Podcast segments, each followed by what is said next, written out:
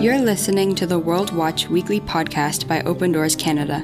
The goal of this podcast is to help you pray for your persecuted family. Since 1955, when Brother Andrew went behind the Iron Curtain for the first time, Open Doors has been strengthening Christians where faith costs the most. For more information about Open Doors Canada or about the World Watch List, please visit our website at opendoorscanada.org. Enjoy today's episode.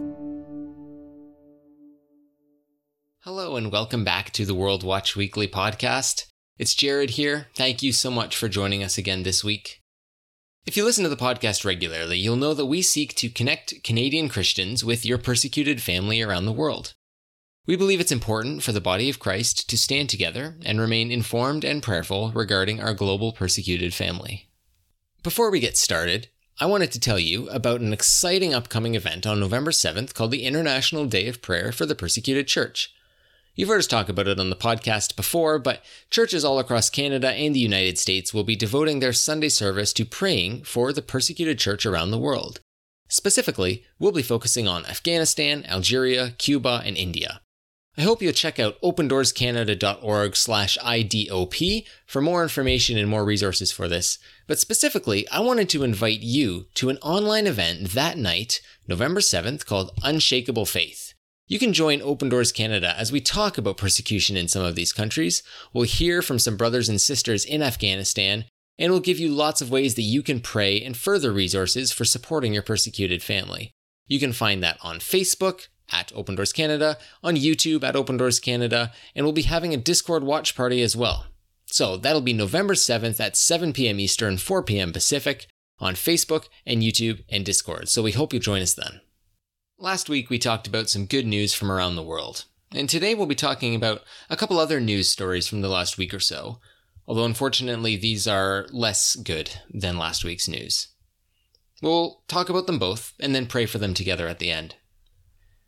One story that you may have already heard about is the kidnapping of several missionaries in Haiti. To recap, last week, a gang took hostage a group of 17 missionaries working with an organization called Christian Aid Ministries. Among the hostages are 16 Americans and one Canadian. The group consists of seven women, five men, and children ranging in age from a baby to 15 years old. As far as we know, the gang is currently holding the hostages in a suburb outside Haiti's capital of Port au Prince, and as of this recording, they are demanding a ransom of $17 million US, or 1 million per hostage. According to the reports, the missionaries had been returning from visiting an orphanage when they were abducted, and the Washington Post said that one of the missionaries was able to send a WhatsApp message asking for help. It said, and I quote, Please pray for us. We are being held hostage. They kidnapped our driver. Pray, pray, pray. We don't know where they're taking us. Now, a little bit about Haiti itself. You don't hear a lot about Haiti from Open Doors because it's not on the World Watch list. In fact, its persecution score doesn't land it on the top 70 most persecuted countries in the world. But what happens in Haiti that causes situations like this is gangs actually take control of entire neighborhoods, causing the residents to live in a constant state of fear. According to the available data from BBC monitoring, there's an estimated 162 different gangs active in the country, and approximately 20,000 Haitians have been forced to flee their homes due to gang violence. Now, this sort of violence isn't typically faith targeted. That is, the violence isn't usually focused specifically on someone because they're a Christian, which I mention because I don't want to diminish the violence and the difficulties that non Christians experience. With these missionaries who have been kidnapped, it's unclear at this point whether they were targeted because they were missionaries specifically, or whether it was because they were foreigners from North America who might fetch the ransom money. Either way, we want to be remembering these brothers and sisters in prayer, as well as all those who are suffering from gang violence in Haiti. Now, there's another story from this week, and I'm going to share that one with you now as well, and then we'll pray for both stories together at the end. This is from Sudan. Reports emerged this week that several members of Sudan's current transitional government were arrested in their homes by armed members of the military. Now, we've talked about Sudan on the podcast before, at the beginning of this year, so I'd encourage you to check out that episode for a bit more information about the state of the country as a whole. But a quick summary. Two years ago, a strict Islamic government led by the dictator Hassan al Bashir was toppled, and a transitional government was put in place. Since then, things have gotten slightly better for Christians. More efforts have been made by the government to ensure religious freedom. It's still difficult for believers. Sudan remains at number 13 on the World Watch list, so still very high persecution levels. But it's down from number 7 last year, so slowly improving. But tensions exist between the current government and the military leaders, who still have an Islamist agenda. There was a failed coup just last month, and since then, tensions have come to a head, resulting in this week's kidnappings. This quote is from the Open Doors director for the work in East Africa. He says, We call on Christians around the world to join us in praying for Sudan at this time. The country has come a long way since dictator Hassan al Bashir's rule was ended the risk of a military takeover will be a step backwards with potentially grave consequences for the church.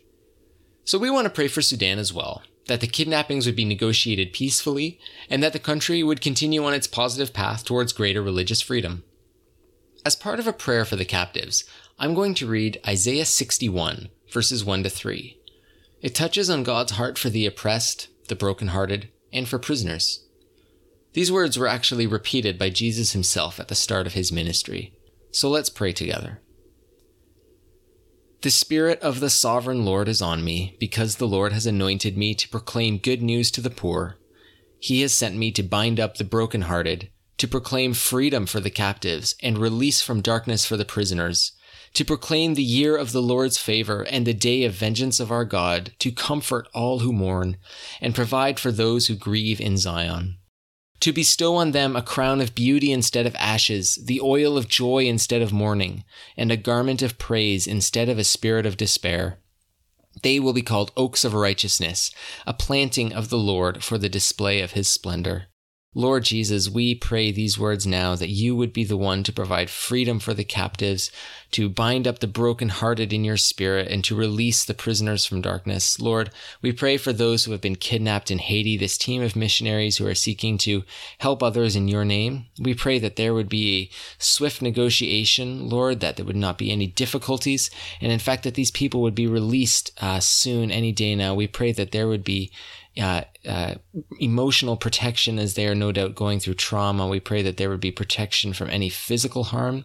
Lord, we pray that all 17 of these people would come back to North America to their families and that you would protect them and give them a deep, abiding sense of your presence during this time. We pray also for the nation of Haiti and for all those who are living in fear regarding the gang violence that is uh, increasingly prevalent. Lord, for both the Christians and the non Christians, would you protect them, keep them safe? Lord, would you show them your heart? And Lord, would you allow the church in Haiti to be a light in a dark place? Lord, we would even ask that you would change the hearts of the kidnappers and that through the testimony of their hostages, they would come to see your love for all people. Lord, we pray also for the nation of Sudan and the kidnappings of these government officials. We pray as well that this would be a quick decision between the two opposing camps, Lord, that the uh, the kidnappings would be negotiated peacefully, that there would be no loss of life. We pray that Sudan would continue on its trajectory towards greater religious freedom. We pray that you would protect your church in that country, and that even as future world watch lists come out, that we would see Sudan continue to drop down the list.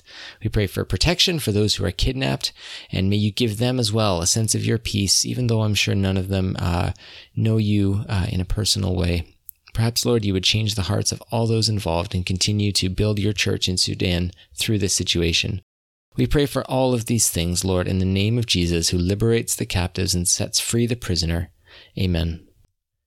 Well, as always, thank you for joining us for this week's episode of the World Watch Weekly podcast. Just a short, quick episode this week to let you know about some of the happenings around the world with your persecuted family. You can continue to join in the conversation on our social media channels, as including our Discord, where we every week post a discussion question about this week's episode of the podcast. So we hope you'll join us there. The link for that is in the description of the podcast. And you can continue to follow us everywhere else at Open Doors Canada and learn more about Open Doors and the work that we do at opendoorscanada.org. So until next week, I'm Jared. Thanks for joining us and God bless you.